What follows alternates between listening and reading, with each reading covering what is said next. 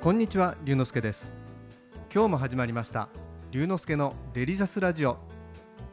ラジオが大好き私龍之介がデリシャスな話題をお届けいたします。しばしお付き合いください。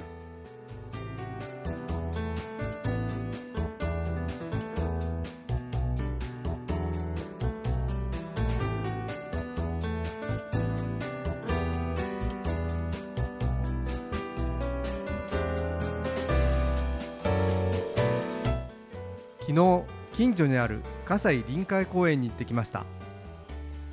葛西臨海公園は、江戸川区にある東京湾に面した都立公園です。上野恩賜公園や新宿御苑よりも広く、夏には潮干狩りができる渚があるのも特徴です。うちからは都営バスをにだい乗り継げばさんじゅっぷんもかからずに行くことができます。昨日は少し雲がかかるぐらいの薄曇りで、気温も温暖だったので家族連れがたくさん来ていました。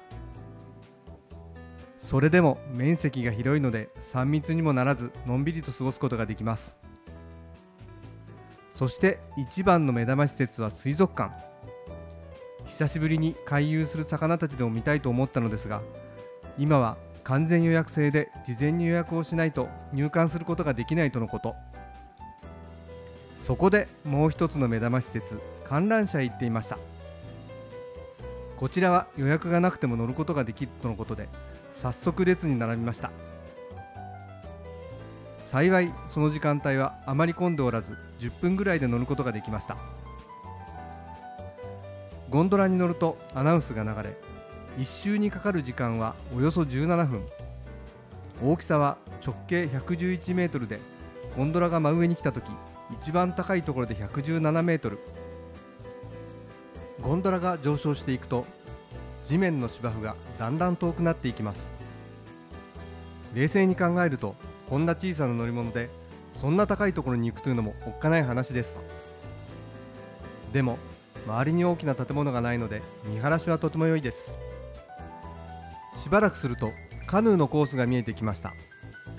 そうです、東京にせんにじゅうオリンピックのカヌーの会場がここ葛西臨海公園の隣に作られているんです。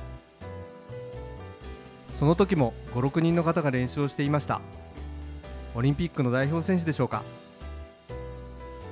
残念ながら東京タワーはビルの間に隠れて見えませんでしたが、東京スカイツリーがよく見えました。浦安にある夢の国のお城や建物もよく見えます。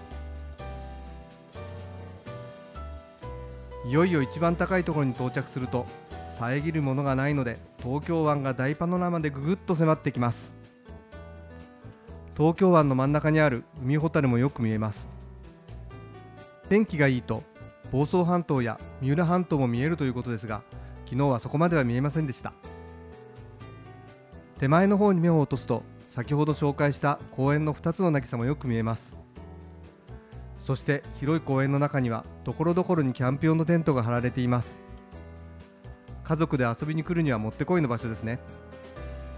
風もなく、ゴンドラもほとんど揺れなかったので、景色を楽しみながらあっという間のじゅうななふんでした。水族館に入れなかったおかげで、思いがけない空の散歩を楽しむことができました。次回はちゃんと予約して水族館も楽しみたいと思います。江戸川区の葛西臨海公園、緑と水辺を楽しむことができる、ちょっとした都会のオアシスです。